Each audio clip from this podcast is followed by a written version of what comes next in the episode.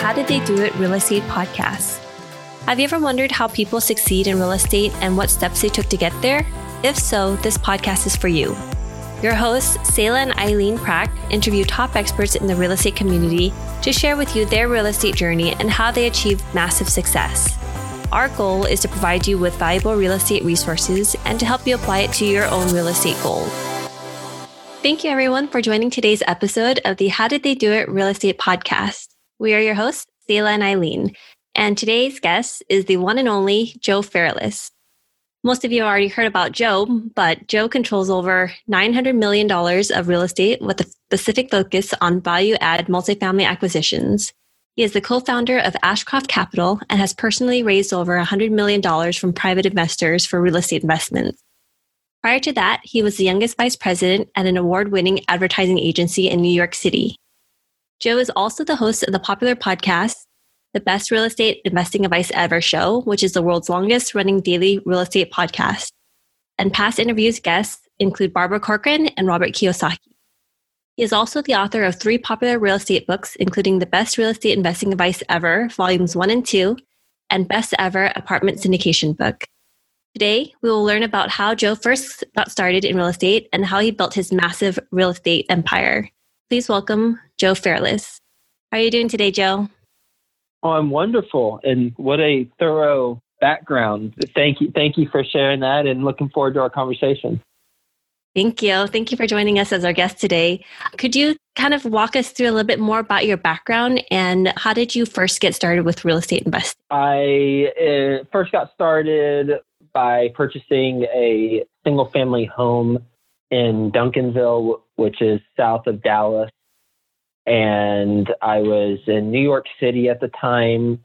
I'm from from Fort Worth, Texas, but I moved from Texas to New York City after I graduated college, and I didn't have any money. I actually had I had less than money. I had negative money uh, because I had student loans. I had about twenty thousand or so dollars worth of student loans after graduating college, and I made a salary of thirty thousand dollars whenever I graduated in New York City, which doesn't doesn't go very far for living expenses and also paying down student loan debt. But I worked hard and climbed the corporate ladder relatively quickly. Ended up being uh, youngest vice president of a New York City advertising agency, and along the way, about what was it, um, five, about four years after I graduated college, I ended up buying a single family home in Texas, even though I was living in New York City, and it was for seventy six thousand dollars. I bought it because I had put money into a CD, put a thousand dollars into a CD previously, and they held it hostage for 12 long months. And then I got about, I think like $19 or $12 in profit uh, after 12 months of them holding my thousand dollars hostage. And then I got taxed on that money, those, those profits. And I was like, there's got to be a better way. I started looking at other investing and I read Investing for Dummies and I attended conferences or, or seminars, I should say, Rich Dad Poor Dad seminars. And I learned and I decided to go with real estate. So my first house was, I bought it where I never visited the home. I had some, my real estate agent do a video of the house and I just uh, went ahead and did it. And I actually sold that house oh, this past October for, uh, well, I made like $120,000 on it. I forget what the final sales price was, but you know, it, I, I held it from 2009 to October of 2019. So 10 years. Wow, 10 years I held it and uh, ended up making about 120, $25,000 on it. Thank you for sharing that information. When did you discover the multi-family investing? The reason why I sold the house is because on paper I made money because all the all, all the expenses were less than the income coming in every month. However, when someone would move out, uh, there would be move-in make ready costs of you know five thousand dollars or so on average And that's a sneaky expense a lot of people don't factor in is the make ready cost to get the the home ready to have another tenant in there. And if you factor that in, or when I factored it in for my properties, they, they were basically breaking even. It wasn't making much money, if any, if any money. Uh, so I realized that there had to be a better way. There had to be a way to scale my investing so that I could have many people under one roof. And uh, if I did have a vacancy and it did cost $5,000 or $3,000 or even $1,000, that would not kill the financial model for my investment. So that's what I did. I, I looked at apartments because of that reason. And as a result of looking at apartments, you, you know, if you have a 10 unit property and you have one person move out, you're still at 90% occupancy. If two people move out, you, you better start paying, pay, paying really close attention to that property because you're at 80%. But still, you, you should be all right at 80%, generally speaking, with a 10 unit property, not with larger units. But when you have uh, a single family home, someone moves out, you know, 0% occupancy, and that's Armageddon. When you were as a VP of a marketing company, did you start investing in multifamily altogether while doing the W 2 job? I did not. I was focused on single family homes when I had my W 2 job. I was also teaching a class in New York City about how to invest out of state where the numbers made sense. And I was, I was teaching my system for how to do that. And then I realized when it was coming to, it was um, October of 2012 when I think Hurricane Sandy hit New York City. It, it required us to all work from home, or in my case, a shoebox apartment in East Village. And I realized at that time I didn't want to go back. So I, I made a commitment to not go back. Uh, much longer. And I ended up actually getting fired or let go, is how they put it, in December of 2012 because we lost a major client, Procter and Gamble, and about a third of the advertising agency I was working at was let go. But about two weeks prior to me getting let go, I sent out an email to all my family and said, I'm putting in my two weeks notice after the holidays because I'm I'm done with the industry. I'm moving on. And it actually worked out really well getting let go because I got a severance package when I definitely would not have got a severance package if I had given my two weeks notice. And then and only then did I start was my did I focus full time on apartment investing. However, while I had my full time job, I was studying to be an apartment investor. I was reading all the books I could get my hands on.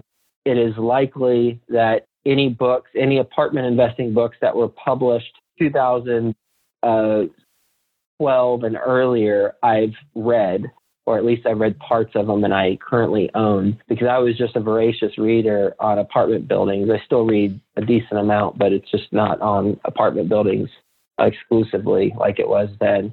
So I was studying and I would reach out to the authors of the of the books and I would, it wasn't a good approach by any means. Now I would take a different approach where I would attempt to add more value to the authors, whereas before I was just a dumb kid saying, Hey, I, uh, I read your book, would love to speak to you sometime.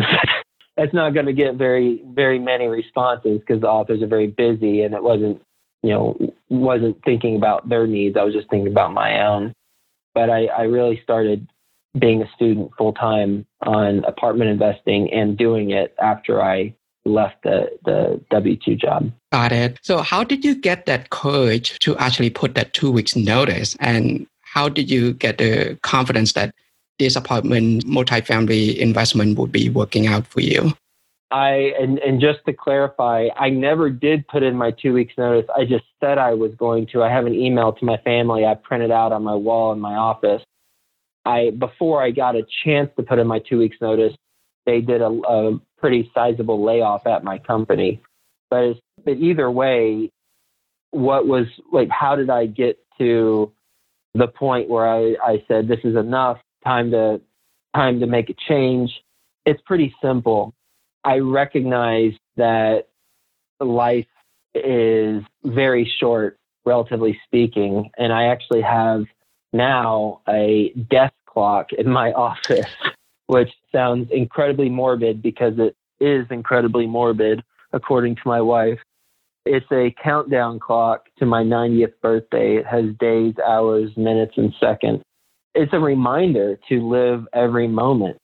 And if I'm not settled, if I'm not happy with what I'm doing, then I've got to make a change because this is the time to do it. I, I most likely will not have a lot of regret whenever I'm know I'm about to die.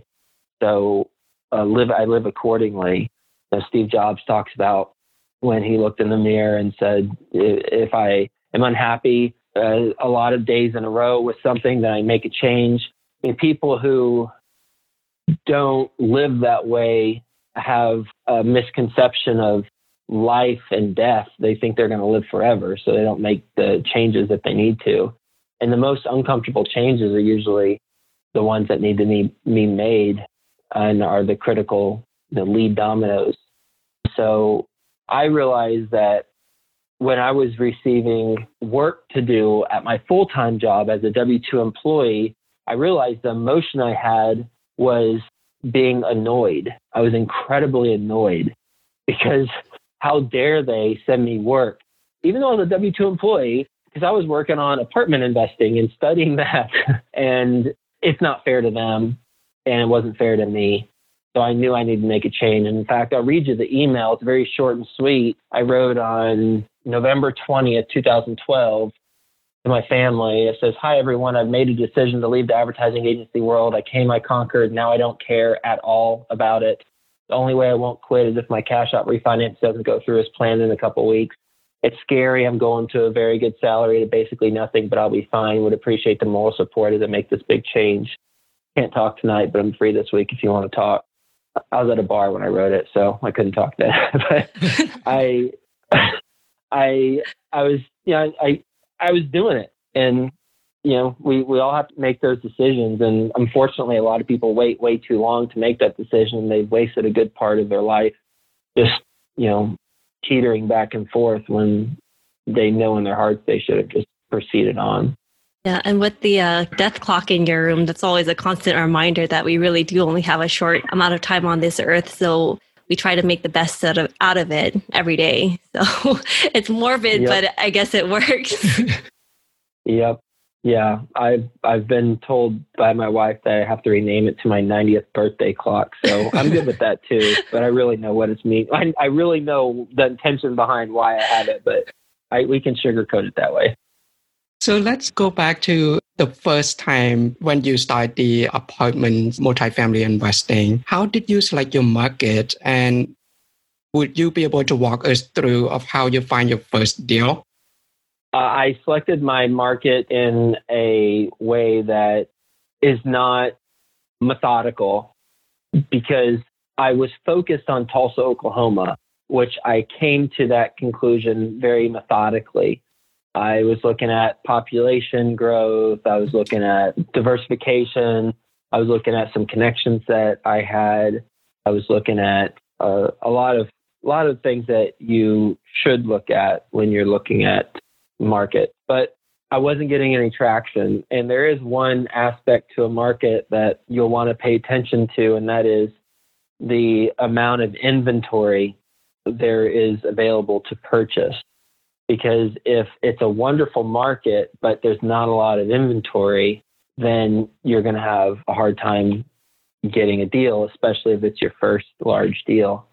And I had a I had a an idea in my head that because I owned at the time four single family homes, I would be given a lot of respect by other apartment owners because I was I was a real estate investor and man, I had four single family homes and of course you know, of course I was going to be able to pull off the transaction. it was really ignorant of me. Uh, it's completely different. It's a different world, and I was not getting the traction in Tulsa, Oklahoma. And then I was introduced to a broker who was based in Cincinnati, Ohio. And that broker had a deal, and that deal was could have creative financing, specifically a master lease. So I thought I never considered Cincinnati, Ohio, but let me take a look.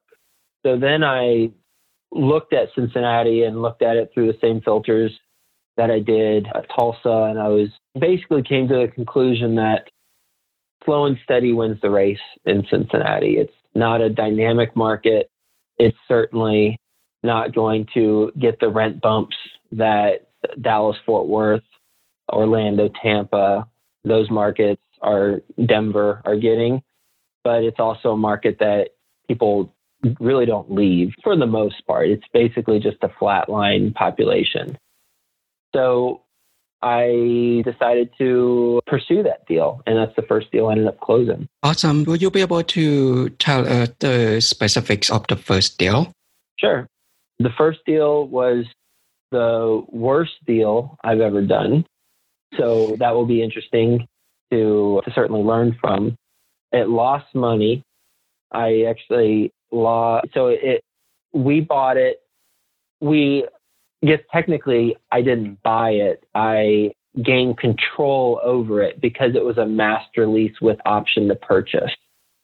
So with a master lease with option to purchase, that means you are controlling all the operations, you get all the income, but you also have to pay all the expenses, including debt service.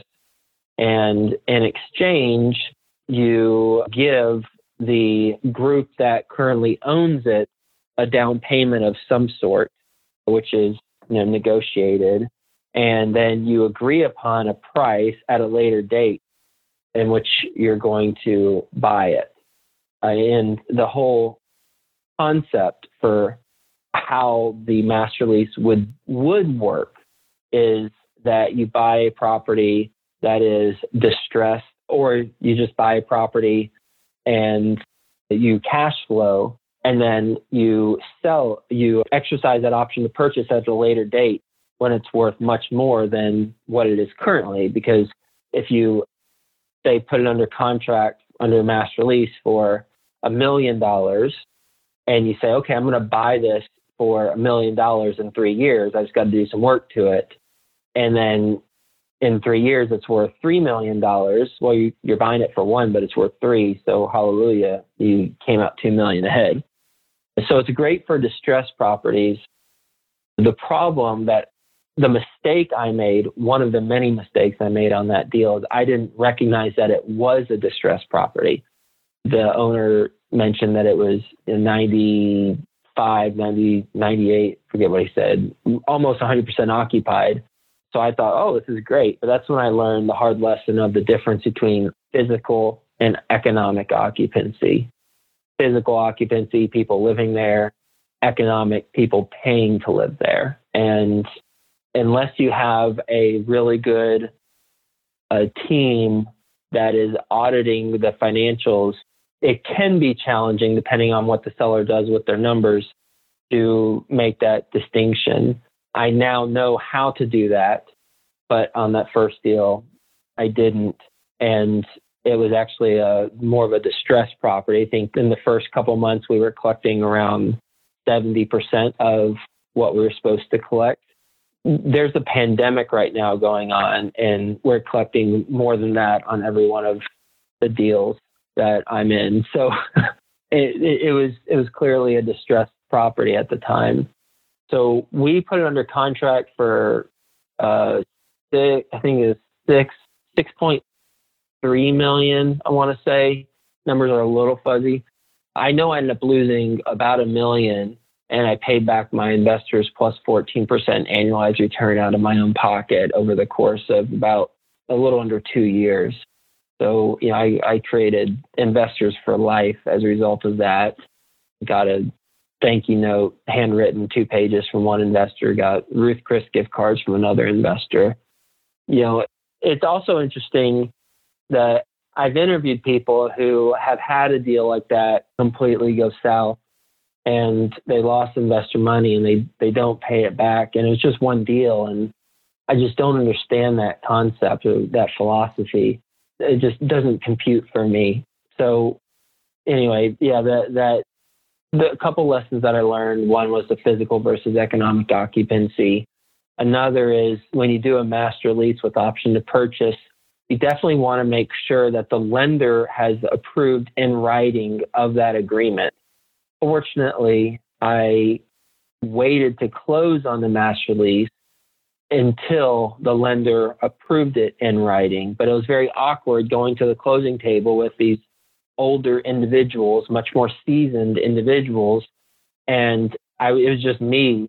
And I had my attorney from Texas on the phone and I was going into the closing uh, room telling them that we weren't going to be able to close because we didn't get the approval. It was a, a tough spot because they're all expecting to close. And I just learned that, hey, we should probably get this information. So you can avoid some awkward moments if you uh, know that in advance.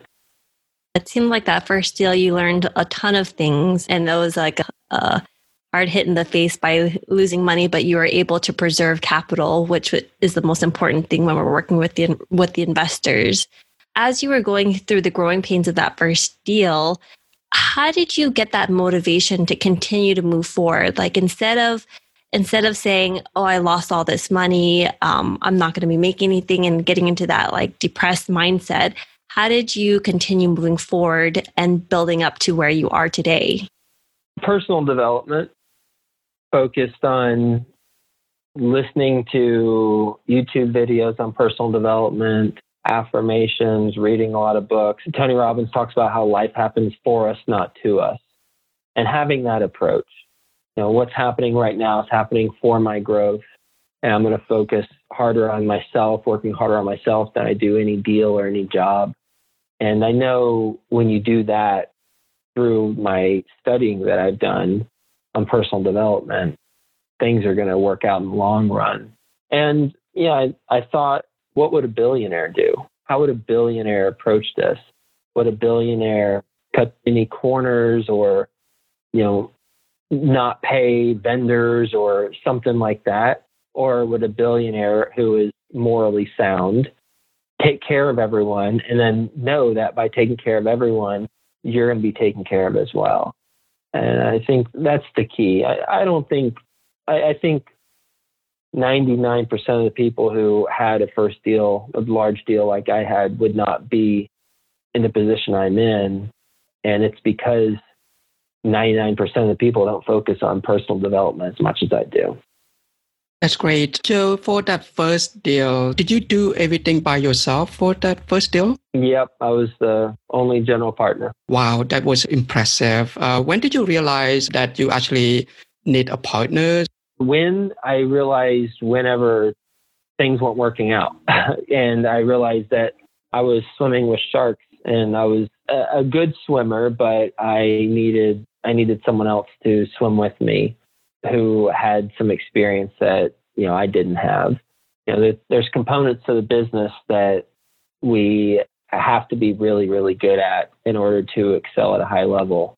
And I knew that I had some of the skill sets required, but not all of them. So I either needed to hire, which I didn't have any money to hire, or partner, which I ended up doing. And that's it's worked out, you know, very well through the partnership. And I certainly would not be where I'm personally at today, and our investors wouldn't be where they're at if I didn't partner.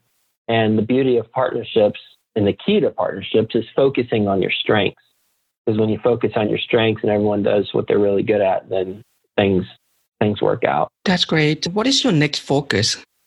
The focus is on performing on our current portfolio. That's the primary focus. Always has and always will be. So, if someone wanted to get started in real estate in today's environment, do you think it's a good time? And what advice would you give to them? Anytime's a good time to buy cash flowing properties that you can renovate, increase the rent, increase the value, and decide what you want to do with it, refinance or, or sell. So, yes, as far as what to do, read a bunch of books, listen to podcasts like this. What is one thing that sets the successful people apart in the real estate business? Consistent action and executing on that consistent action on a daily basis. I've done a podcast over 2,000 days in a row. I personally don't do an interview 2000 uh, you know every day i batch them and now i don't do as many i have a co-host who does them theo hicks but i did the first like 1500 or something so you know most people wouldn't do consistent action on a daily basis like that but those who do and there have been others who have they get the results what has been the highlight of your real estate career coming back from the first deal and and coming back really strong, even stronger. What tools or techniques have you used to improve the efficiency of your business or personal life? A Appointment to schedule calls and my assistant, executive assistant, Caitlin. She's uh, wonderful and helps make my life a lot easier. Awesome. Thank you so much. And so, if the listeners wanted to learn more about you and your story, where can they go to find out more? you go to joefairless.com. Thank you so much for being our guest on the shows today, Joe. We really appreciate your time. Yep, my pleasure. And and you can actually even email info, info at joefairless.com and we'll get you a, a document on evaluating markets that will be very beneficial to you. So just mention you heard me on this show and you like the evaluating markets document. We'll make sure we get it for you. Awesome. We'll also include that in our show notes too, so everybody can um, easily access it. Sounds good. All right. Thank you so much, Joe. All right. Thanks. Bye. And thank you for listening to our podcast today, brought to you by Bonavest Capital. We would really appreciate it if you can go to iTunes right now and leave a rating and written review. Also, please don't forget to subscribe so you can always get the latest episodes. You can also connect with us on Facebook, How Did They Do It Real Estate. We'd love to hear your feedback and any topics that you're interested in for future episodes.